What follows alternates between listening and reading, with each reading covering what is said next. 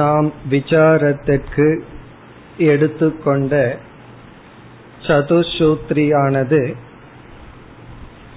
ஒன்பது வர்ணகமாக பிரிக்கப்பட்டிருந்தது.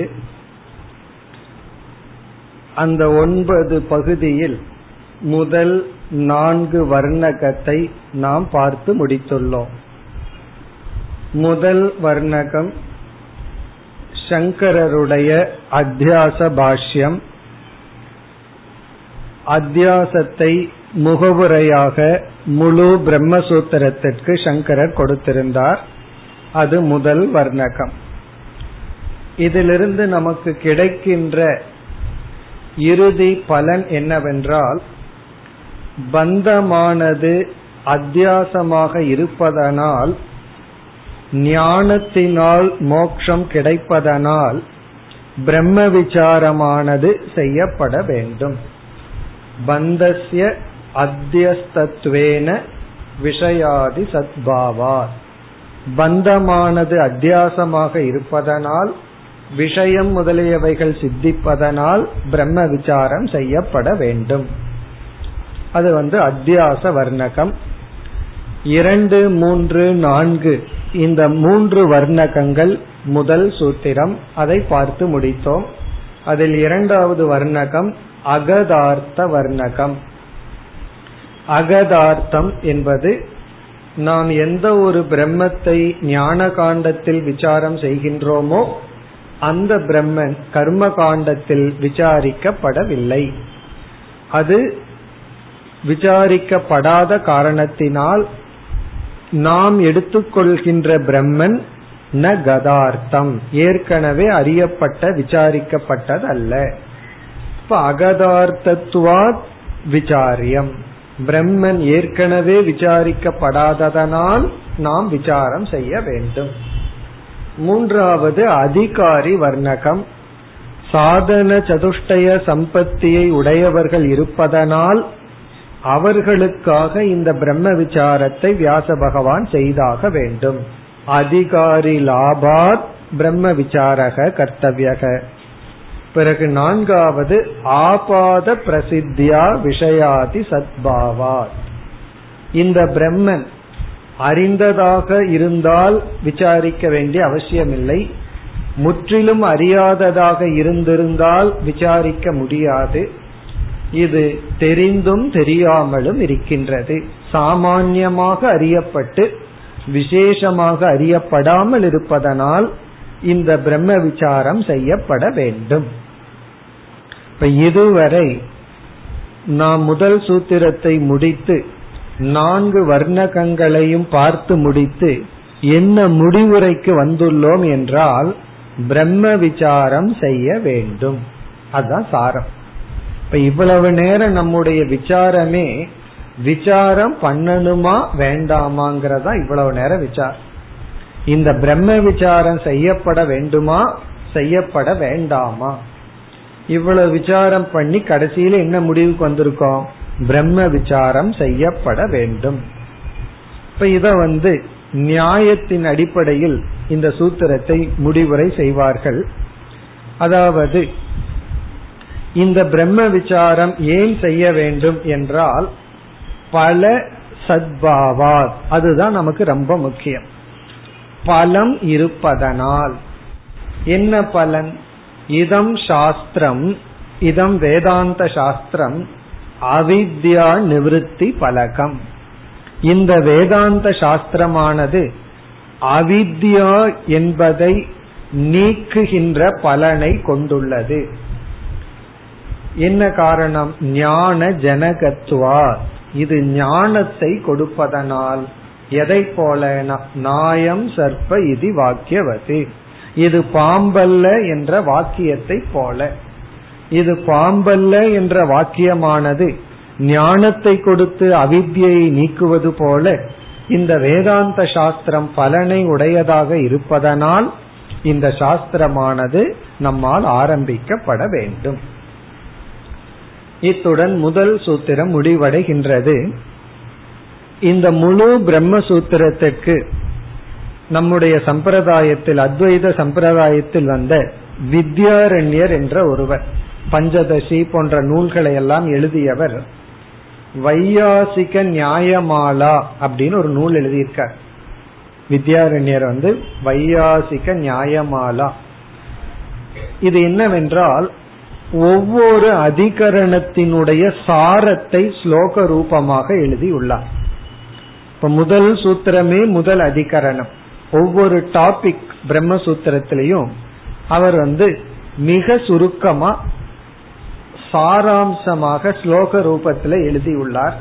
இப்ப அதனுடைய சாராம்சத்தை பார்த்து நாம் இந்த முதல் சூத்திரத்தை நிறைவு செய்யலாம்.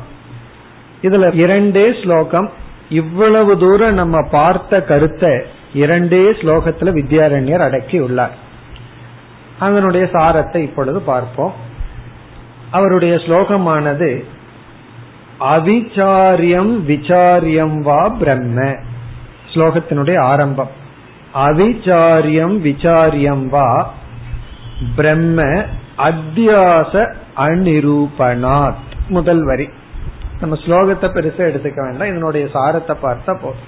இப்ப முதல் வரியில சந்தேகத்தை கேட்கிறார். அவிச்சாரியம் விசாரியம் வா பிரம்ம. பிரம்மன் விசாரிக்கப்பட வேண்டியதா விசாரிக்கப்பட வேண்டாத விஷயமா? அவிச்சாரியம் விசாரியம் வா பிரம்ம. பிறகு அதனுடைய தொடர்ச்சி பூர்வபக்ஷி வந்து சொல்றான் அத்தியாச அநிரூபணாத். இது வந்து முதல் வரி முடிகின்றது அத்தியாச அநிரூபணாத். பூர்வபக்ஷி சொல்றான் அத்தியாசம் நிரூபிக்கப்படாத காரணத்தினாலும். பிறகு இரண்டாவது வரியில அசந்தேக அபலத்வாபியாம் அசந்தேக அபலத்வாபியாம். பிரம்ம விஷயத்துல சந்தேகமும் இல்லை, அதை தெரிஞ்சுக்கிறதுனால பலமும் இல்லாத காரணத்தினால் ந விசாரம் ததர்ஹதி ந விசாரம் ததர்ஹதி. இரண்டாவது வரி அசந்தேகா பலாத்வாபியாம் ந விசாரம் ததர்ஹதி. இந்த பிரம்மத்தை குறித்த சந்தேகமும் கிடையாது, பலமும் அதனால கிடையாது, ஆகவே பிரம்மன் விசாரிக்கப்பட வேண்டாம். இது வந்து சாராம்சம். முதல் ஸ்லோகத்தில் என்ன சொல்லி இருக்கின்றார்? பிரம்ம விசாரம் செய்யணுமா செய்யக்கூடாதா? பூர்வபக்ஷி வந்து மூணு கருத்தை சொல்றான். அத்தியாசம் நிரூபிக்கப்படாத காரணத்தினாலும், பிரம்ம விஷயத்துல சந்தேகமே இல்லாத காரணத்தினாலும், இதை தெரிஞ்சிட்டதுனால எந்த பலனும் இல்லாத காரணத்தினாலும் அந்த பிரம்மத்தை விசாரிக்க வேண்டாம். பிறகு அடுத்த ஸ்லோகத்தில் அவர் வந்து பதில் சொல்றார். அத்தியாசக அகம் புத்தி சித்தக. அத்தியாசம் நிரூபிக்கப்பட்டுள்ளது. அத்தியாசக அகம் புத்தி சித்தக. நான் நான் சொல்லும் பொழுதே அந்த நான்கிறதுக்குள்ளேயே அத்தியாசமானது சித்தி ஆகிவிட்டது. ஆனால் அசங்கம் பிரம்ம ஸ்ருதிஹி ஈரிதம். ஸ்ருதியானது பிரம்மத்தை அசங்கம் என்று சொல்கிறது. நான் சங்கக என்ற உணர்வுடன் இருக்கின்றேன், அதுவே அத்தியாசத்தை நிரூபிக்கின்றது என்று அத்தியாசம் நிரூபிக்கப்படுவதனாலும் அத்தியாசோகம் புத்தி சித்தக அசங்கம் பிரம்ம ஸ்ருதி ரீதிதம். பிறகு சந்தேகாத் முக்தி பாவாச்ச. பிரம்ம விஷயத்துல சந்தேகமும் இருக்கின்றது, முக்தி பாவாச்ச முக்தி என்கின்ற பலனும் இருப்பதனால் விசாரியம் பிரம்ம வேததக வேதத்தின் துணை கொண்டு பிரம்மன் விசாரிக்கப்பட வேண்டும். மூணுக்குமே பதில் சொல்லிட்டார். அத்தியாசமும் சித்தித்துள்ளது, சந்தேகா பிரம்ம விஷயத்துல சந்தேகம் இருக்கின்றது. காரணம் பிரம்ம விஷயத்துல எத்தனையோ மதங்கள், அது எதை குறிக்கின்றது? சந்தேகம் இருப்பதை குறிக்கின்றது. முக்தி பாவா இதனால முக்தி இருப்பதனாலும் பிரம்மனானது வேதத்தின் மூலம் விசாரிக்கப்பட வேண்டும்.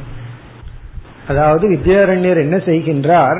நம்ம என்ன பார்த்தோமோ அதனுடைய சாராம்சமா ஸ்லோகத்துல கூறியுள்ளார். ஒரு ஸ்லோகத்துல சந்தேகத்தை சொல்லி பூர்வபக்ஷிய சொல்லுவார், அடுத்த ஸ்லோகத்துல சந்தேகத்தை நீக்கி பூர்வபக்ஷிய நீக்கி ஆகவே இதுதான் சித்தாந்தம்னு சொல்லுவார். இத்துடன் முதல் சூத்திரமானது நிறைவு பெறுகின்றது. இப்ப அதாதோ பிரம்ம ஜிக்ஞாசா அப்படிங்கிற முதல் சூத்திரம் வந்து முழு வேதாந்த விசாரத்திற்கு ஒரு அறிமுகம், நுழைவாயில். இன்னும் சுருக்கமா சொல்ல போனா அனுபந்த சதுஷ்டய சித்திகி. அனுபந்த சதுஷ்டய சித்தி தான் முதல் சூத்திரத்தில் செய்யப்பட்டுள்ளது. அனுபந்த சதுஷ்டயம்னா என்னங்கிறது ஞாபகத்தில் இருக்கும். சாதன சதுஷ்டயம் வேற, அனுபந்த சதுஷ்டயம் வேற. அந்த அனுபந்த சதுஷ்டயத்திற்குள்ளேயே சாதன சதுஷ்டயம் வந்துடும். அனுபந்த சதுஷ்டயம்னா ஒரு நூலை படிக்கிறதுக்கு முன்னாடி நான்கு கருத்து முகவுரையா சொல்லப்பட்டிருக்கும். முதல் கருத்து வந்து இந்த நூலினுடைய சப்ஜெக்ட் மேட்டர் என்ன, இந்த நூல் எதை பற்றி பேசுகிறது. இரண்டாவது யாருக்காக. இப்போ ஒரு ஸ்கூல் புஸ்தகத்தை பார்த்தோம் அப்படின்னா கணிதம் அப்படின்னு எழுதியிருக்கும், மேத்ஸ் எழுதியிருந்தா ஓகே இந்த புஸ்தகம் வந்து மேத்ஸ பத்தி டீல் பண்ணுது. அஞ்சு ஆறு ஏழு எட்டுன்னு எழுதியிருந்தா இது ஆறாவது வகுப்புக்கு, ஏழாவது கிளாஸ், எட்டாவது கிளாஸ், இது அதிகாரி. பலன், இத படிச்சா அடுத்த கிளாஸுக்கு போலாம். மூன்றாவது பலன். நாலாவது எப்படி இந்த அறிவு நமக்கு பலனை கொடுக்கின்றது, சம்பந்தக. இதான் அனுபந்த சதுஷ்டயம். இந்த முதல் சூத்திரத்துல வியாச பகவான் அனுபந்த சதுஷ்டயத்தை நிர்ணயம் செய்து நிலைநாட்டி உள்ளார். அதை நிலைநாட்டினாதான் சாஸ்திரத்தையே ஆரம்பிக்க முடியும். அனுபந்த சதுஷ்டயத்தை நிலைநாட்டவில்லை என்றால் நம்ம ஆரம்பிக்க கூடாது. நம்ம ஒரு புஸ்தகம் எழுதுறோம், அதுல வந்து இதுதான் சப்ஜெக்ட் மேட்டர், இதுதான் பலன், இவர்களுக்காக எழுதுற, இப்படி எல்லாம் எழுதினதுக்கு அப்புறம் ஒருவர் வந்து நிரூபிக்கிறார், நீங்க சொல்ற பலன் இந்த புஸ்தகத்திலிருந்து கிடைக்காதுன்னு நிரூபிச்சுட்டா அந்த புஸ்தகத்தை நம்ம வெளியிடக்கூடாது. காரணம் என்ன, அனுபந்த சதுஷ்டயம் அங்கு சித்திக்கவில்லை. அப்படி அனுபந்த சதுஷ்டயம் சித்தித்தால் தான் சாஸ்திரத்தை ஆரம்பிக்க வேண்டும். அதைத்தான் வியாச பகவான் நிலைநாட்டி உள்ளார். அப்படி நிலைநாட்டும் பொழுது அதங்கிற சொல்லுல மங்களத்தையும் சொல்லி அதுவே ஒரு பிரார்த்தனையாகவும் மங்களமாகவும் வைத்து அதுல அதிகாரியை கூறி கண்டிப்பாக இந்த விசாரம் செய்ய வேண்டும் என்பதை நிலைநாட்டி உள்ளார். இனி நாம் இரண்டாவது சூத்திரத்திற்கு செல்கின்றோம். இரண்டாவது அதிகரணம். அதிகரணம்னா தலைப்பு, டாபிக். இந்த நான்காவது சூத்திரத்திற்கு பிறகு பார்த்தோம் அப்படின்னா ஒவ்வொரு அதிகரணத்திலையும் பல சூத்திரங்கள் இருக்கும். ஆனா முதல் நான்கு சூத்திரங்கள் நான்கு அதிகரணங்கள். இந்த இரண்டாவது சூத்திரம் இரண்டாவது அதிகரணம். இதற்கு பெயர் ஜென்மாதி அதிகரணம், ஜென்மாத்யதிகரணம், ஜென்மாத்யதிகரணம், ஜென்மாதி அதிகரணம். அதிகரணம்னா தலைப்பு. ஜென்மாதி அதிகரணம்னு பெயர் வந்ததற்கு காரணம் இந்த சூத்திரம் ஜென்மாதின்னு துவங்குவதனால் ஜென்மாத்யதிகரணம் அப்படின்னு ஒரு பெயர். ஜென்மாத்யதிகரணம் அப்படின்னு பெயர் வர காரணம் இந்த சூத்திரம் ஜென்மாதி என்று துவங்குவதனால். இனி இந்த சூத்திரத்தை இப்பொழுது பார்ப்போம். இந்த இரண்டாவது சூத்திரமானது ஜென்மாத்யஸ்ய யதஹ, இதான் சூத்திரம்.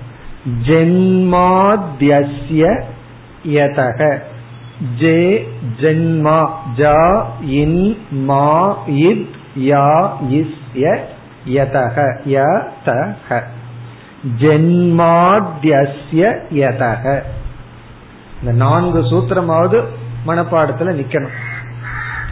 அதாதோ பிரம்ம ஜிக்ஞாசா முதல் சூத்திரம், இரண்டாவது ஜென்மாத்யஸ்ய யதஹ, ஜென்மாத்யஸ்ய யதஹ. இத நம்ம பிரிச்சோம் அப்படின்னா மூன்று சொற்களாக பிரிக்கின்றோம். ஜென்மாத்யஸ்ய யதஹ பிரிச்சோம்னா மூன்றா பிரிக்கிறோம். ஜென்மாதி, ஜென்மாதி அஸ்ய யதஹ. ஜென்மாத் யஸ்யங்கிறத ஜென்மாதி அஸ்ய யதஹ அப்படின்னு மூணா பிரிக்கிறோம். ஜென்மாதி அஸ்ய யதஹ. இந்த சூத்திரமானது பிரம்மத்தினுடைய லட்சணத்தை சொல்லும் சூத்திரம். இந்த சூத்திரம் வந்து பிரம்ம லட்சணம், பிரம்மத்துக்கு லட்சணத்தை சொல்கின்ற சூத்திரம் இது. ஆகவே சாஸ்திரம் வந்து இந்த சூத்திரத்திலிருந்து ஆரம்பம் ஆகிவிட்டது. முதல் சூத்திரத்துல வந்து சாஸ்திரத்தை ஆரம்பிக்கணும்னு சொல்லி இரண்டாவது சூத்திரத்திலேயே வியாச பகவான் விசாரத்தை ஆரம்பித்து விட்டார். கட்டோபனிஷத்துல யம தர்மராஜா இழு இழு நிறுத்து கடைசியில சொல்றாரு இல்லையா, அப்படி செய்யல, எடுத்த உடனே ஆரம்பம் ஆகிவிட்டது. இங்க கதைக்கெல்லாம் இடம் கிடையாது. எடுத்த இரண்டாவது சூத்திரத்திலேயே பிரம்மத்தினுடைய லட்சணம் வந்தாச்சு. இப்ப ஜென்மாத்யஸ்ய யதக என்ற சூத்திரம், ஜென்மாதி அஸ்ய யதக, இது பிரம்மத்தினுடைய லட்சணம். ஏன் பிரம்மத்தினுடைய லட்சணத்தை இரண்டாவது சூத்திரத்தில் ஆரம்பித்துள்ளார் என்றால், முதல் சூத்திரத்துல பிரம்மனானது விசாரிக்கப்பட வேண்டும் என்று நிலைநாட்டி உள்ளார். முதல் சூத்திரத்துல முமுட்சுக்களால், மோட்சத்தை அடைய விரும்புபவர்களால் பிரம்ம விசாரம் செய்யப்பட வேண்டும், செய்துதான் ஆக வேண்டும் என்று நிலைநாட்டி உள்ளார். அவர் அதை நிலைநாட்டியவுடன் இனிமேல் பிரம்ம பிரம்ம சம்பந்தமான அனைத்து விசாரங்களும் செய்யப்பட வேண்டும். ஆகவே முதலில் பிரம்ம விசாரத்தையே இவர் செய்கின்றார். நம்ம ஒரு கருத்து பார்த்தோம் முதல் சூத்திரத்துல, பிரம்மணக ஜிக்ஞாசாங்கிற இடத்துல பிரம்ம சம்பந்தமான விசாரமா அல்லது பிரம்மனை பற்றிய விசாரமா, அதுல வந்து சங்கரர் போன்றவர்கள் எல்லாம் என்ன நிலைநாட்டினார்கள், பிரம்மத்தை தான் விசாரிக்கணும். பிரம்மத்தை விசாரிக்கணும்னு முக்கியமா நம்ம பொருள் எடுத்துட்டு, அந்த பிரம்மத்தை புரிஞ்சுக்கிறதுக்கு சாதன சதுஷ்டய சம்பத்தி, சிருஷ்டி, பிறகு வேற என்னென்ன விஷயம் இருக்கோ பிரம்ம சம்பந்தமான விசாரத்தையும் நம்ம சேர்த்து செய்வோம். ஆனா முக்கியம் பிரம்மந்தான் அப்படின்னு பார்த்தோம். ஆகவேதான் வியாச பகவான் முதல்ல பிரம்மத்தை சொல்லிடுவோம், அதற்கு பிறகு வருகின்ற சூத்திரத்துல பிரம்ம சம்பந்த விசாரத்தை செய்யலாம் அப்படின்னு தாற்பயத்தை தான் முதல்ல பண்ணணும் அப்படின்னு சொல்லித்தான் இந்த சூத்திரத்தில் நேரடியாக பிரம்ம விசாரத்தை செய்கின்றார்.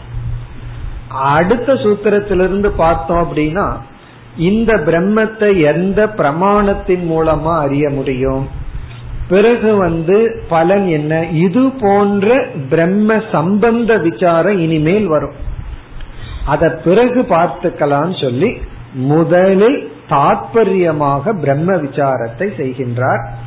இனிமேல் வந்து அந்த பிரம்மனுக்கு பிரமாணம் என்ன, அந்த பிரம்ம ஞானத்தினால என்ன பலன், மேலும் அதிகாரிகள் போன்ற விஷயமெல்லாம் பிரம்மசூத்திரத்துல விஸ்தாரமா வருது.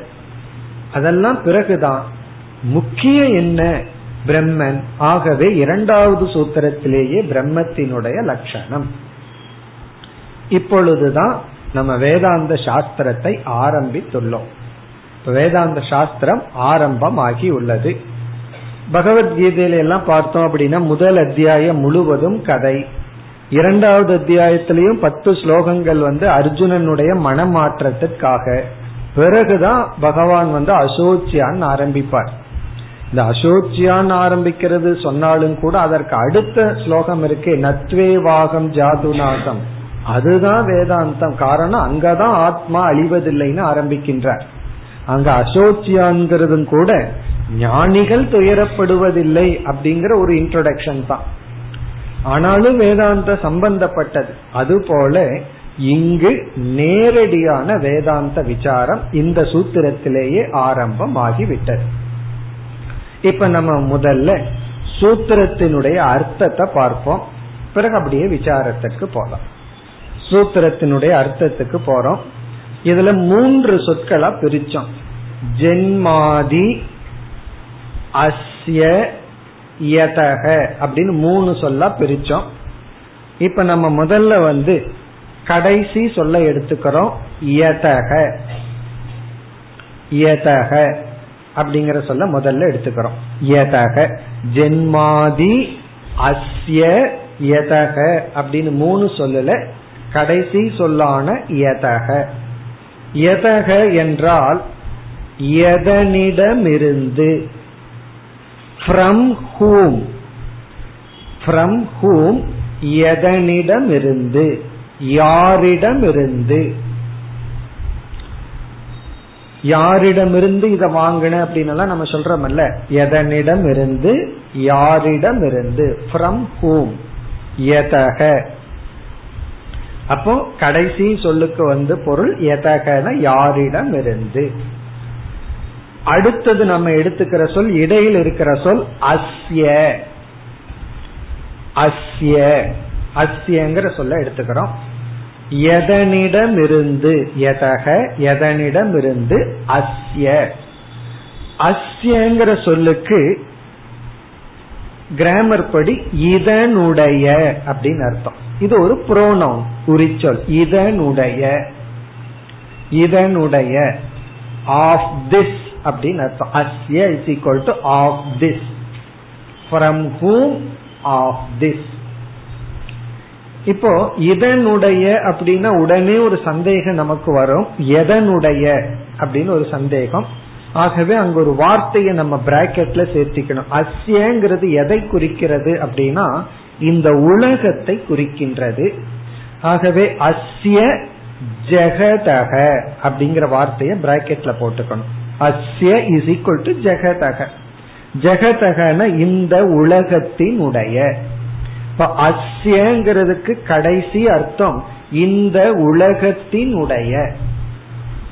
அஸ்யன இதனுடைய, இதனுடையங்கிறது இந்த உலகத்தை குறிக்கிறதுனால இந்த உலகத்தினுடைய. ஒவ்வொரு வார்த்தைய பார்த்துட்டு வந்தா நமக்கு ஒரு வாக்கியமாய் புரிஞ்சிடும். இப்ப வந்து பாதியில் இருக்கும். எதக எதனிடம் இருந்து, எதக அஸ்ய ஜெகதக இந்த உலகத்தின் உடைய. இவ்வளவு பார்த்திருக்கோம். எதனிடம் இருந்து அஸ்ய இதனுடைய இஸ் ஈக்குவல் டு இந்த ஜெகத்தினுடைய, இந்த உலகத்தினுடைய, இந்த பிரபஞ்சத்தினுடைய. இனி முதல் சொல் ஜென்மாதி. ஜென்மாதி ஜென்மம் முதலியன, ஆதின எக்ஸெட்ரா, தோற்றம், பர்த் எக்ஸெட்ரா. ஜென்மம் முதலியன, ஜென்மாதி ஆதின எக்ஸெட்ரா. ஜென்மம் அப்படின்னா பர்த், தோற்றம், படைப்பு. ஜென்மம் முதலியன, இவ்வளவுதான் சூத்திரம். நம்ம ஒரு வாக்கியத்தை போட்டு ஒரு வாக்கியமா கம்ப்ளீட் பண்ணணும். சில அதை சேர்த்தி தான் பூர்த்தி பண்ணணும். சூத்திரம் இவ்வளவுதான். எதனிடமிருந்து இதனுடைய பிறப்பு முதலியன, அவ்வளவுதான் சூத்திரம். இப்ப வியாச பகவான் வந்து புதிர் போடுற மாதிரி சூத்திரம் எழுதி இருக்கார். அதனாலதான் சங்கரர் எல்லாம் இருந்து விளக்கி இந்த சூத்திரத்தை ஒரு வாக்கியமா பூர்த்தி செய்துள்ளார்கள். அப்ப நம்ம அடுத்த ஒரு சில வார்த்தைகளை சேர்த்து பூர்த்தி செஞ்சோம்னா நமக்கு புரிஞ்சிடும். இப்ப சூத்திரத்தை மட்டும் இப்ப பார்க்கிறோம். எதக ஃப்ரம் ஹூம் எதனிடம் இருந்து, யாரிடமிருந்து, எவரிடமிருந்து, அஸ்ய ஜெகதக இந்த ஜெகத்தினுடைய, நாம் பார்த்து அனுபவிக்கின்ற இந்த உலகத்தினுடைய, ஜென்மாதி பிறப்பு, தோற்றம் முதலியன. இனி நம்ம சேர்த்திக்க வேண்டிய வார்த்தைகள் பல. அதுல வந்து மூன்று வார்த்தையை சேர்த்திக்கணும். அதுல முதல் வார்த்தை, இதெல்லாம் நம்ம இனி சேர்த்து கம்ப்ளீட் பண்ண வேண்டிய வார்த்தை. பவதி நம்ம சேர்த்துக்கொள்ள வேண்டிய வார்த்தை இப்பொழுது பார்க்கிறோம். பவதி பவதினா உண்டாய் உள்ளதோ, உண்டாய் உள்ளதோ, ஜென்மம் முதலியன உண்டானதோ, உண்டானதோ, தோன்றி உள்ளதோ, பிறப்பு முதலியன உண்டானதோ. அடுத்த வார்த்தை தது. தது தட் அது. இனி ஒரு வார்த்தை சேர்த்திக்கணும், கடைசி சொல் பிரம்ம. அது பிரம்மன். பவதி தது பிரம்ம, இந்த மூணு வார்த்தையை நம்ம சேர்த்திக்கணும். இப்ப நம்ம படிச்சா புரிஞ்சிடும். எதனிடமிருந்து இந்த ஜகத்தினுடைய ஜென்மம் முதலியன உண்டானதோ அது பிரம்மன், அது பிரம்மன். பவதி யதஹ அஸ்ய ஜென்மாதி பவதி தது பிரம்ம. எதனிடமிருந்து இந்த உலகமானது தோன்றியதோ அது பிரம்மன். இப்பொழுது புரிகின்றதோ? எதனிடமிருந்து, அந்த எதனிடமிருந்துங்கிறது பிரம்மத்தை தான் குறிக்குது. எதனிடமிருந்து இந்த உலகத்தினுடைய பிறப்பானது தோன்றியுள்ளதோ, பிறப்பு முதலியன, அந்த முதலியனங்கிறதெல்லாம் என்னன்னு விசாரத்துல பார்ப்போம். ஜென்மம் முதலியன தோன்றியதோ அது பிரம்மன். இப்படித்தான் பிரம்மத்தினுடைய லட்சணம். பிரம்மத்துக்கு என்ன லட்சணம்னா, எதனிடமிருந்து இந்த உலகம் தோன்றியதோ அது பிரம்மன். இப்ப எதக யஸ்மாத் பிரம்மணஹ, யதஹங்கிறது சான்ஸ்கிரிட்லயே சொல்லணும்னா ஃப்ரம் விச் பிரம்மன், அந்த பிரம்மன்ங்கிறது இங்க சீக்ரெட். யஸ்மாத் பிரம்மணஹ, எந்த பிரம்மனிடத்திலிருந்து, அஸ்ய ஜகதஹ, இந்த ஜகத்தினுடைய ஜென்ம ஆதி சிருஷ்டி ஸ்திதி லயம் போன்றவைகள், பவதி உண்டானதோ, தது அது பிரம்மன், அதுதான் பிரம்மன்.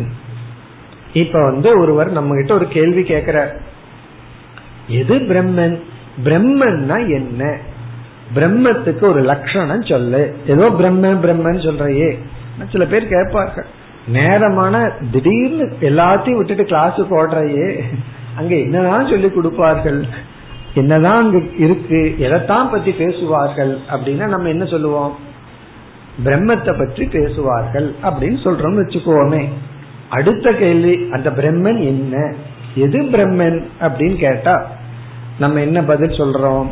வியாச பகவான் சொன்ன பதில் தான், எதனிடமிருந்து இந்த உலகமானது, உலகத்தினுடைய, உலகம் தோன்றியதுன்னு சொல்லலாம், ஆனா இங்க அப்படி சொல்ற, உலகத்தினுடைய பிறப்பு முதலியவைகள் உண்டானதோ அதுதான் பிரம்மன். இது வந்து பிரம்மத்துக்கு லட்சணம்.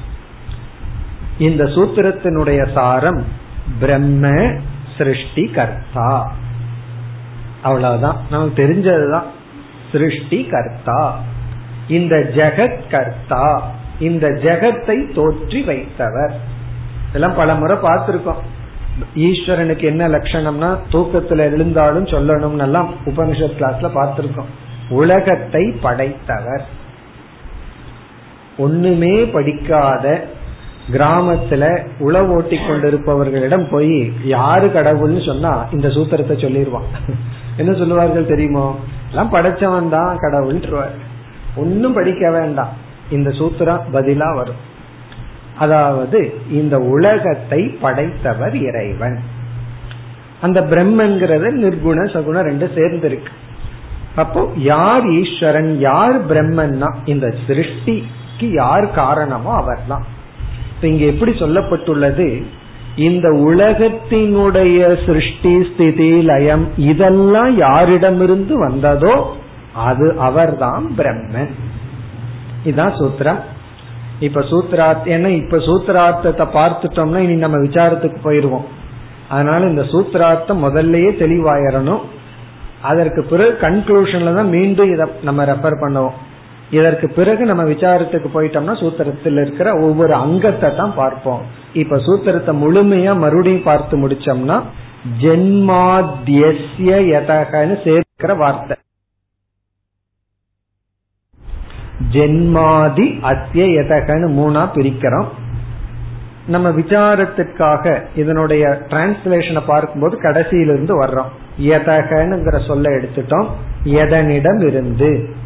அஸ்யனா இதனுடைய, இது எதை ரெஃபர் பண்ணுதுன்னா ஜெகத்தை ரெஃபர் பண்ணுது, நாம பார்த்து அனுபவிக்கின்ற உலகத்தை அது குறிக்கின்றது.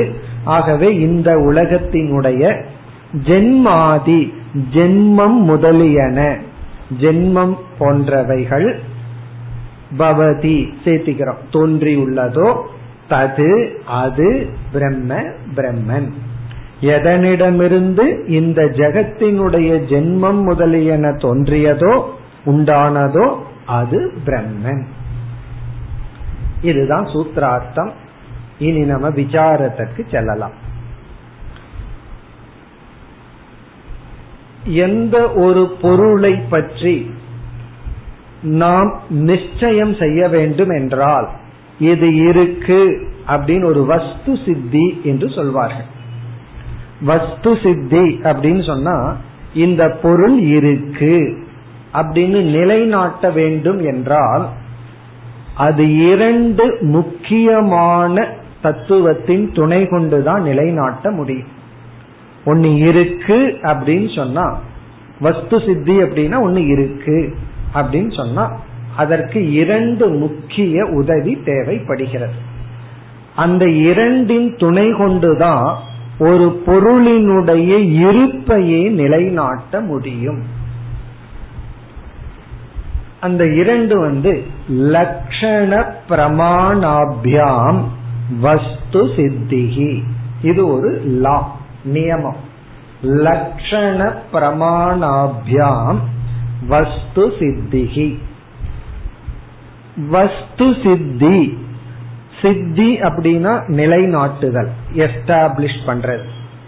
வஸ்து சித்தி அப்படின்னா எஸ்டாப்ளிஷிங் அன் ஆப்ஜெக்ட், ஏதோ ஒன்னு இருக்குன்னு நிலைநாட்டுதல். அந்த ஒரு வஸ்து இருக்கு அப்படின்னு நம்ம எப்படி நிலைநாட்ட முடியும் அப்படின்னா, இரண்டு தத்துவத்தின் துணை கொண்டு. அதான் முதல் சொல் லட்சண பிரமாணாபியாம். லட்சணத்தின் மூலமாகவும் பிரமாணத்தின் மூலமாகவும் தான் ஒரு பொருளை நிலைநாட்ட முடியும். இலக்கணத்தின் மூலமும் பிரமாணத்தின் மூலமும் ஒரு பொருளை நிலைநாட்ட முடியும். இங்கு லட்சணம் அப்படின்னா டெஃபினிஷன். இலக்கணம்னு சொன்னா உடனே கிராமர்னு போயிருவோம் யோசிச்சுட்டு. இங்க இலக்கணம்னு நம்ம சொல்றது வந்து லட்சணம்னா டெஃபினிஷன். ஒரு ஆப்ஜெக்ட நிச்சயம் பண்ணணும் அப்படின்னா அந்த ஆப்ஜெக்டுக்கு ரெண்ட நம்ம சொல்லி ஆகணும். இந்த இரண்டினுடைய துணை கொண்டுதான் அதனுடைய அஸ்தித்துவம், இருப்பையே நிலைநாட்ட முடியும். ஒன்று லட்சணம், லட்சணம்னா டெஃபினிஷன். இரண்டாவது பிரமாணம். பிரமாணம்னா அது எந்த அறிவை கொடுக்கும் கருவியினால் அதை அறிந்து கொள்ள முடியும்ங்கிறத சொல்லணும். லட்சண பிரமாணாபியாம், லட்சணத்தை கொடுத்தும் பிரமாணத்தை கொடுத்தும் தான் ஒரு பொருளை நிலைநாட்ட முடியும். இப்ப நம்ம வந்து பிரம்மன் ஒரு பொருள் இருக்குன்னு சொல்றோம். இத சொன்ன உடனே ஒருவர் வந்து என்ன கேட்பார்கள் தெரியுமா? என்னமோ பிரம்மன் சொல்றியா, அது என்ன, எப்படி இருக்கும் அப்படின்னு கேட்பார்கள். உடனே லட்சணம் கொடுக்கணும், இப்படி இருக்கும். நம்ம வந்து எதுக்காவது ஒரு லட்சணத்தை நம்மளா கற்பனை பண்ணி கொடுத்துக்கலாமே. அப்ப வந்து இப்படி இருக்கும்னு நீ கற்பனை பண்ற, அதை எப்படி எதன் மூலமா அறிய முடியும் அதையும் சொல்லி ஆகணும். ஒரு பொருள் இருக்கு அப்படின்னு சொன்னா அதுக்கு என்ன லட்சணம், அதற்கு என்ன பிரமாணம். இந்த லட்சணத்தை வந்து இந்த சூத்திரத்துல வியாச பகவான் கூறியுள்ளார். பிறகு வந்து அடுத்த சூத்திரத்துல பிரமாணத்தை கூற போகின்றார். பிரம்மத்துக்கு பிரமாணத்தை அடுத்த சூத்திரத்துல சொல்லுவார். இந்த சூத்திரத்துல லட்சணத்தை கூறுகின்றார். ஆகவே வியாச பகவான் என்ன செய்துள்ளார்? பிரம்ம சித்தியை லட்சண பிரமாணத்தின் மூலமாக செய்கின்றார். பிரம்மன் ஒரு வஸ்துவை சித்தி பண்றதுக்கு, நிலைநாட்டுவதற்கு இந்த சூத்திரத்துல பிரம்மத்துக்கு லட்சணம் கொடுக்கிறார். அடுத்த சூத்திரத்துல பிரமாணத்தை கொடுப்பார். அப்படி இவர் லட்சண பிரமாணத்தின் மூலமாக பிரம்மத்தை நிலைநாட்டுகின்றார். அதனுடைய முதல் படிதான் இந்த இரண்டாவது சூத்திரம், பிரம்ம லட்சண சித்திகி. சித்தினா நிலைநாட்டம், பிரம்மத்துக்கு லட்சணம் கொடுத்தல். இது பிரம்ம விஷயத்துல மட்டுமல்ல, நம்முடைய அன்றாட வாழ்க்கையில சாதாரணமா இதை நம்ம பின்பற்றுவோம். ஒன்னு இருக்குன்னு சொன்னா உடனே எப்படி இருக்கு, நம்ம எப்படியோ இருக்குன்னு சொல்றோம். அடுத்தது காட்டு பார்ப்போம், அதை நான் பார்க்கணும், எப்படி தெரிஞ்சுக்கிறது அப்படின்னு சொல்லுவோம். இப்போ ஒரு ஒரு இடத்த சொல்றோம், ஏதோ ஒரு இடத்த சொல்றோம், கோமுக் அப்படின்னு ஒரு இடம் இருக்குன்னு சொல்றோம். உடனே அதுக்கு லட்சணத்தை கேட்பார்கள், அது எப்படி இருக்கும், அது எந்த இடம், லட்சணம். இரண்டாவது பிரமாணம், அங்க யாராவது போயிருக்காங்களா, போக முடியுமா, அப்படி. இப்ப லட்சண பிரமாணாபியாம் வஸ்து சித்திகி, இதுதான் நியமம். எந்த ஒரு பொருளை இருக்குன்னு சொல்லி நம்ம நிலைநாட்ட வேண்டும் என்றாலும் அதுக்கு ஒரு லட்சணம் சொல்லி, இப்படிப்பட்ட லட்சணத்தை உடைய இந்த வஸ்துவை இந்த பிரமாணத்தின் மூலமாக அறிய முடியும். திடீர்னு பிரமாணம்ங்கிற வார்த்தைக்கு அர்த்தம் மறந்து போச்சேன்னு சொன்னா என்ன பண்றது? பிரமாணம்னா அறிவை கொடுக்கும் கருவி, இன்ஸ்ட்ருமெண்ட் ஆஃப் நாலேஜ், அறிவை கொடுக்கும் கருவி. ஒரு பொருள் இருக்குன்னு சொன்னா அது எந்த கருவியின் மூலமா அறியப்பட முடியும்னு சொல்லணும். இல்ல சும்மா நான் சொல்றேன் அப்படின்னா அந்த பொருள் இருக்குன்னு ஒத்துக்க மாட்டோம். நம்ம ஏதோ ஒரு பொருளை சொல்றோம், ஏதோ ஒரு பேரை சொல்றோம், அது எப்படி அதை தெரிஞ்சுக்கிறதுனா அது எப்படியும் தெரிஞ்சுக்க முடியாது அப்படின்னா அது உன் மனசுல இருக்கிற கற்பனைன்னு சொன்னா அந்த வஸ்து கிடையாது, அந்த வஸ்து சித்தி ஆகாது. ஒரு வஸ்து வெளியே இருக்கு அல்லது இருக்குன்னா அதுக்கு இதுதான் லட்சணம் சொல்லணும், இதுதான் பிரமாணம்னு சொல்லணும். இப்ப இந்த இரண்டாவது சூத்திரம் லட்சணேன வஸ்து சித்திகி, லட்சணத்தின் மூலமாக பிரம்மன் என்ற வஸ்து நிலைநாட்டப்படுகின்றது. நாம பார்க்க போகின்ற மூன்றாவது சூத்திரம் பிரமாணேன வஸ்து சித்திகி, பிரமாணத்தை கொடுப்பதன் மூலம் அந்த பிரம்மன் நிலைநாட்டப்படுகின்றது. இந்த பிரம்மத்தை எங்க போனா அறிய முடியும், பிரம்மத்தை அறிவிக்கும் கருவி என்ன, அது மூணாவது சூத்திரம். பிறகு பார்த்தோம் அப்படின்னா ஒரு பொருளினுடைய லட்சணத்தை சொல்வதன் மூலமாக அந்த பொருளினுடைய சொரூப சித்தி ஏற்படும். லட்சணேன வஸ்து சொரூப சித்திகி, ஒரு பொருளுக்கு லட்சணம் கொடுக்கும் பொழுதே அந்த பொருளினுடைய சொரூப சித்தி கிடைக்கும். சொரூப சித்தி அப்படின்னு சொன்னா அது எப்படிப்பட்ட தன்மை உடையது அப்படிங்கிற அதனுடைய நேச்சர், அதனுடைய தன்மையையும் நாம் அறிய முடியும். இப்ப அடுத்த ஸ்டெப்புக்கு போறோம். முதல் வாக்கியத்தில் என்ன சொன்னோம்? லட்சணேன வஸ்து சித்தின்னு சொன்னோம். இப்ப என்ன சொல்ல போறோம்? லட்சணேன வஸ்து சொரூப சித்திகி. அது எங்க? இந்த இரண்டாவது சூத்திரத்துல. இப்ப இரண்டாவது சூத்திரத்துல நாம பார்த்த இந்த சூத்திரத்துல வெறும் பிரம்மத்துக்கு லட்சணம் மட்டும் நம்ம கொடுத்து முடிக்கல, பிரம்மஸ்வரூபமும் இங்கு நிலைநாட்டப்படுகின்றது. அப்போ லட்சணேன வஸ்து சித்திய கொஞ்சம் எக்ஸ்டென்ஷன் பண்ணி லட்சணேன வஸ்து சொரூப சித்திகி. இனி பிரமாணத்துக்கு போவோம். பிரமாணேன வஸ்து சித்தின்னு சொன்னோம், அதுல இனி ஒரு வார்த்தை இப்ப சேர்த்திக்கிறோம், பிரமாணேன வஸ்து நிர்ணய சித்திகி, வஸ்துவினுடைய நிர்ணயமானது ஏற்படுகின்றது. நிர்ணயம் அப்படின்னா முடிவு, வஸ்துவினுடைய முடிவு ஏற்படுகிறது, நிர்ணய சித்திகி. இப்ப பிரமாணேன வஸ்து நிர்ணய சித்திகி, லட்சணேன வஸ்து சொரூப சித்திகி. அதாவது இந்த இரண்டாவது சூத்திரத்துல பிரம்மத்தினுடைய லட்சணத்தை கொடுப்பதன் மூலம் பிரம்மன் ஒரு பொருள் இருக்குங்கிறது மட்டும் நிலைநாட்டப்படவில்லை, அந்த பிரம்மத்தினுடைய சொரூபமும் நிலைநாட்டப்படுகின்றது, பிரம்மத்தினுடைய நேச்சர் தன்மையும் நிலைநாட்டப்படுகின்றது. மூன்றாவது சூத்திரத்துல பிரம்மத்துக்கு பிரமாணத்தை கொடுப்பதன் மூலமாக பிரம்மன் மட்டும் நிலைநாட்டப்படவில்லை, பிரம்மனுடைய நிர்ணயமும் நிலைநாட்டப்படுகிறது. பிரம்மன் இப்படிப்பட்டது என்ற நிர்ணயம் செய்யப்படுகிறது, தீர்மானமும் நடைபெறுகின்றது. இப்ப நம்ம ரெண்டு சூத்திரத்தையும் பார்த்தாச்சு. இரண்டாவது சூத்திரத்தினுடைய சாராம்சம் என்னன்னு பார்த்துட்டோம். இனி பார்க்க போற மூன்றாவது சூத்திரத்தினுடைய சாராம்சத்தையும் பார்த்துட்டோம். இனி நான்காவது சூத்திரமும் மீதி பிரம்மசூத்திரமும் என்ன வரப்போகுது அதையும் இப்பொழுதே பார்த்து விடலாம். விசாரேன வஸ்து நிச்சய சித்திகி. விசாரேன அதாவது விஸ்தாரமா விசாரம் செய்தால் அந்த வஸ்துவின் பற்றிய நிச்சயமானது நமக்கு கிடைக்கும். விசாரேன வஸ்து நிச்சய சித்திகி, அது நான்காவது சூத்திரம். நான்காவது சூத்திரம் வந்து விசாரம். அப்போ லட்சணம், பிரமாணம், விசாரம் அப்படின்னு மூணு ஸ்டெப்.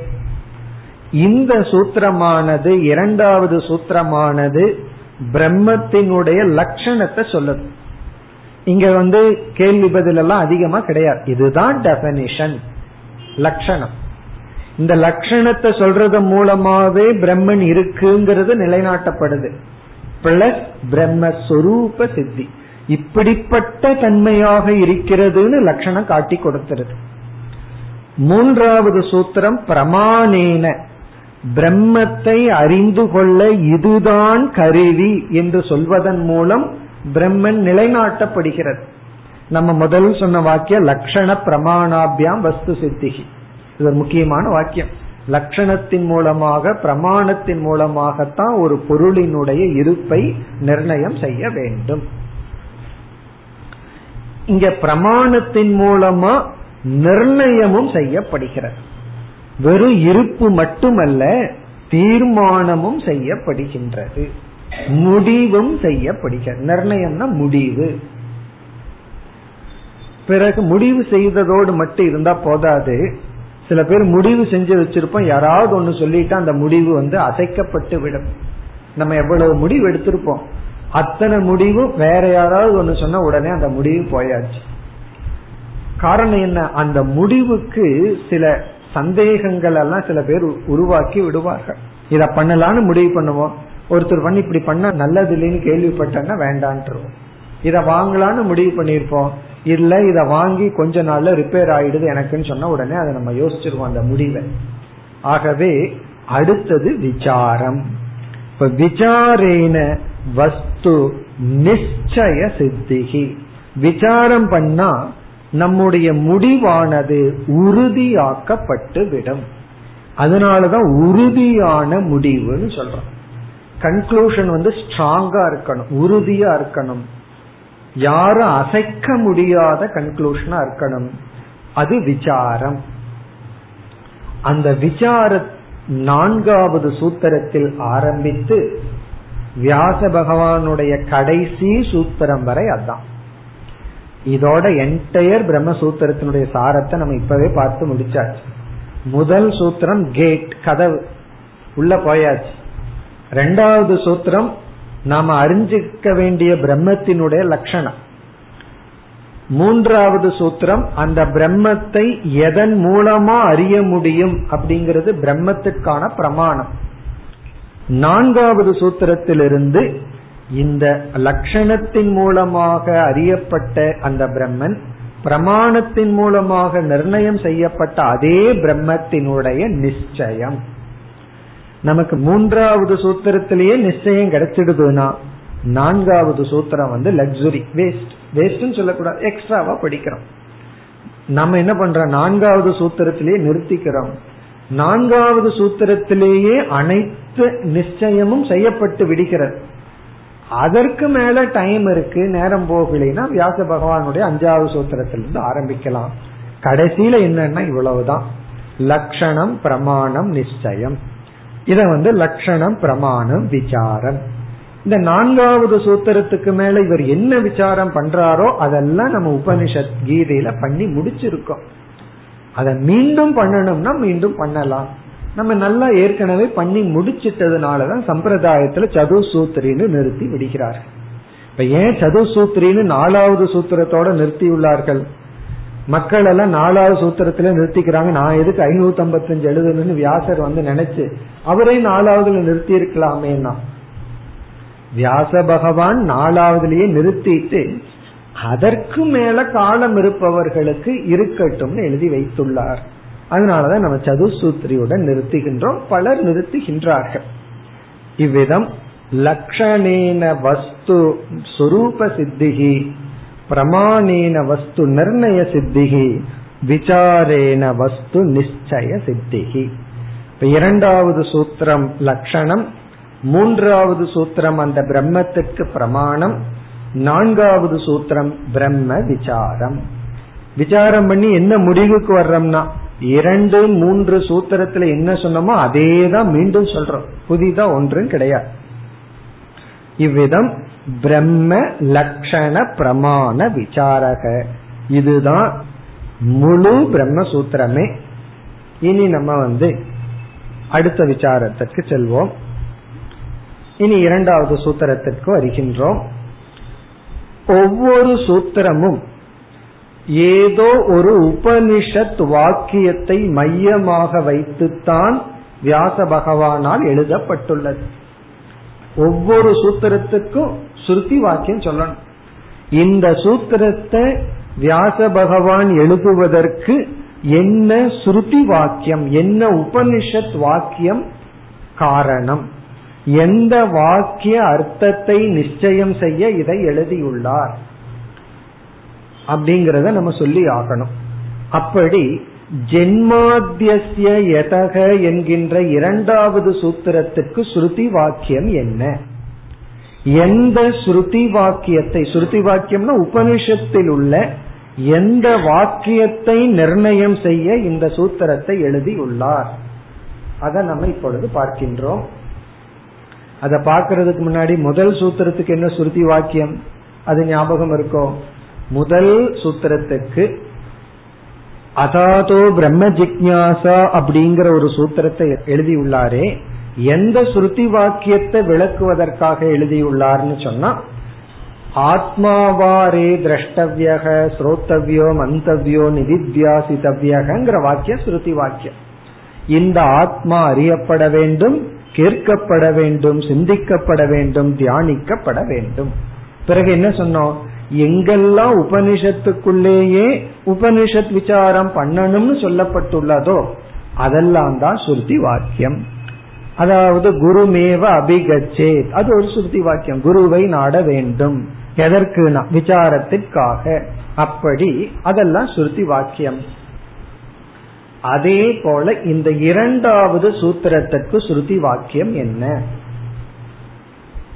தைத்திரிய உபனிஷத்தில் மூன்றாவது பிருகுவல்லியில் யதோவா இமானி பூதானி ஜாயந்தே ஏன ஜாதானி ஜீவந்தி யத் பிரயந்தி அபிசம்விசந்தி அந்த வாக்கியம்.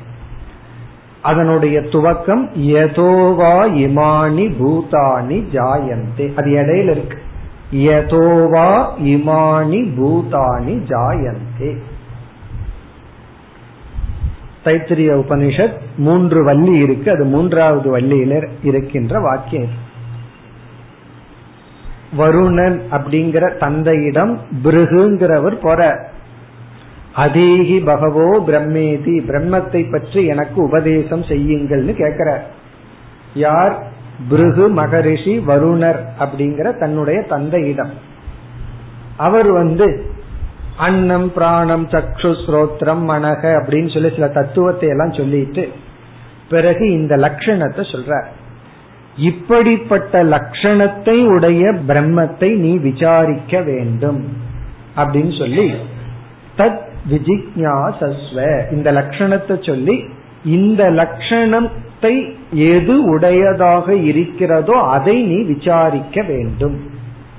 அப்ப இதுதான் சொல்றதுக்கு பதுவா அங்க வருணர் தன்னுடைய சிஷ்யனான மகனாக இருக்கின்றவருக்கு பிரம்மத்தினுடைய லட்சணத்தை சொல்லி இந்த லட்சணத்துடன் எது கூடியிருக்கின்றதோ அதை நீ விசாரிக்க வேண்டும், அதுதான் பிரம்மன். எது பிரம்மன் சொல்றதுக்கு பதுவா இந்த லட்சணம் யாருக்கு பொருந்துதோ அது பிரம்மன் சொல்லிட்ட. உடனே பிருகு என்ன பண்ணாரு, யோசிச்சு பார்த்தார். எதனிடமிருந்து இவைகள் அனைத்தும் தோன்றினவோ, எதனால் இவைகள் காக்கப்படுகிறதோ, எதற்குள் மீண்டும் இவைகள் செல்கிறதோ அது பிரம்மன், அதை விசாரின்னு சொல்லிட்டார். உடனே பிருகு என்ன பண்ணார், யோசிச்சு பார்த்தார். எதனிடமிருந்து இவைகள் வருகிறது, எதனால் காக்கப்படுகிறது, எதற்குள் செல்கின்றது. முதல்ல அவருக்கு ஞாபகம் வந்தது அன்னம். அன்னம் பிரம்மேதி விஜானா, ஏன்னா உணவிலிருந்து தான் எல்லாம் வருது, உணவுனாலதான் காக்கப்படுது, மீண்டும் அனைத்தும் உணவாக செல்கிறது. ஆகவே அண்ணன் தான் பிரம்மன் முடிவு பண்ணார். முடிவு பண்ண உடனே அவருக்கு சித்த சுத்தி இருந்ததுனாலேயே இந்த முடிவுல ஏதோ தப்பு இருக்கே, இந்த அண்ணன் நிலையானதா இல்லையே, விகாரத்துக்கு உட்பட்டதே, பிரம்மன் இவர் சொல்றது பூர்ணமா இருக்கணுமே. உடனே மீண்டும் தந்தை கிட்ட போனார். அதீகி பகவோ, அவர் என்ன சொன்னார், மீண்டும் தவம் செய், ஆலோசனை செய். இப்படியே போய் கடைசியில ஆனந்தோ பிரம்மேதி கஜானான், ஆனந்த சுரூபமா எது இருக்கோ அதுதான் பிரம்மன்னு கதை மூலியமாகவே அங்கு வந்து பிரம்ம தத்துவம் விளக்கப்பட்டுள்ளது.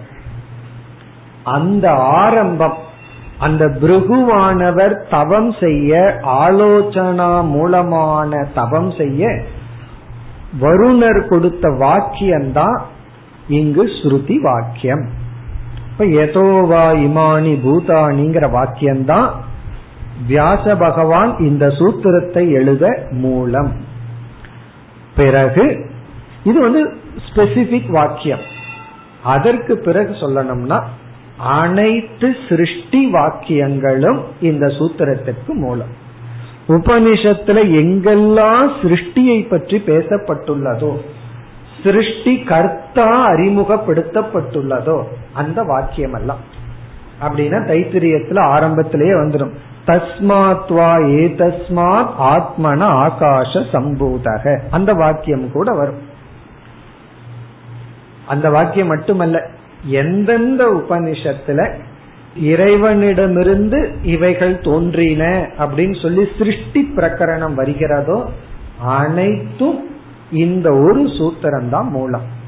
இந்த ஒரு சூத்திரம் வந்து அனைத்து சிருஷ்டி வாக்கியத்தை மையமாக கொண்டுள்ளது. இப்ப நம்ம பார்த்த கருத்து, இந்த இரண்டாவது சூத்திரத்துக்கு உபனிஷத் வாக்கியம் என்னன்னா யதோவா இமானி பூதானி ஜாயத்தே. இப்ப அந்த வாக்கியத்தை பார்த்தோம் அப்படின்னா எதனிடமிருந்து, அங்க யதக, அதான் அதே யதக தான் இங்க வியாச பகவான் போட்டிருக்கார். யதக எதனிடமிருந்து, இமானி பூதானிங்கிற வார்த்தை, அதுதான் அஸ்யங்கிற வார்த்தையில சொல்லி உள்ளார். இமானி பூதானி, இந்த உயிரினங்கள், இந்த சிருஷ்டி, அதத்தான் இங்க அஸ்ய ஜகத்தினுடைய, ஜாயந்தே தோன்றி உள்ளதோ அதான் ஜென்ம. பிறகு வந்து ஏன ஜாதானி ஜீவந்தின் அடுத்த வாக்கியம், எதனால் தோன்றியவைகள் வாழ்கிறது, எப்ரயந்தி அபிசம்விசந்தி எதனுள் செல்கிறது, இந்த ஸ்திதி லயம் இருக்கே அதைத்தான் ஜென்ம ஆதி அப்படிங்கிற சொல்லுல சொல்லி உள்ளார். ஆதின்னு எக்ஸெட்ரா இருக்கு, அந்த எக்ஸெட்ரா வந்து ஸ்திதி லயத்தை குறிக்கின்ற. வியாச பகவான் ஜென்ம ஸ்திதி லயம் அப்படின்னு எழுதுறதுக்கு பதிலா இந்த ஸ்திதி லயம்ங்கிற இடத்துல எக்ஸெட்ரான்னு போட்டார், ஆதின்னு போட்டார். அந்த ஆதிங்கிறது எதை குறிக்கிறதுனா ஜென்மம் முதலியன. அங்க முதலியனங்கிறதுல உபனிஷத் வாக்கியத்துல ஸ்திதியும் லயமும் வருது. அப்போ இந்த வாக்கியத்தை அப்படியே வியாச பகவான் எழுதியுள்ளார்.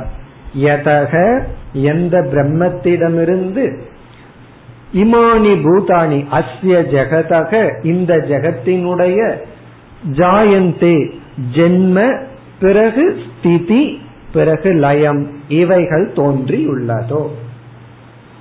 இத்துடன் இந்த சூத்திரத்திற்கான ஸ்ருதி வாக்கிய விசாரம் முடிவடைகிறது. இனி நம்முடைய அடுத்த விசாரம் வந்து ஒரு அதிகரணம் சொல்லும் போது என்ன சப்ஜெக்ட் மேட்டர், என்ன சந்தேகம், பூர்வபக்ஷி யார், இங்க பூர்வபக்ஷி வந்து என்ன சொல்ல போறான், சித்தாந்தம் என்ன, ஏன் இந்த சூத்திரத்தை இங்க எழுதினார், முதல் சூத்திரத்துக்கு அடுத்தது இந்த சூத்திரம் வர காரணம் என்ன, நாம மூணாவது பார்க்க போற சூத்திரத்தை ஏன் இங்க எழுதியிருக்க கூடாது, இந்த சூத்திரத்தை ஏன் நாலாவதா எழுதியிருக்க கூடாது, இதை ஏன் இரண்டாவது சூத்திரமா எழுதினார், இப்படி ஒரு ஆக்ஷேபம். இதெல்லாம் இனி நம்ம பார்க்கணும். அடுத்த வகுப்பில் ஆரம்பிப்போம். ஓம் பூர்ணமத பூர்ணமிதம் பூர்ணாத் பூர்ணமுதச்யதே பூர்ணஸ்ய பூர்ணமாதாய பூர்ணமேவ வசிஷ்யதே. ஓம் சாந்தி சாந்தி சாந்தி.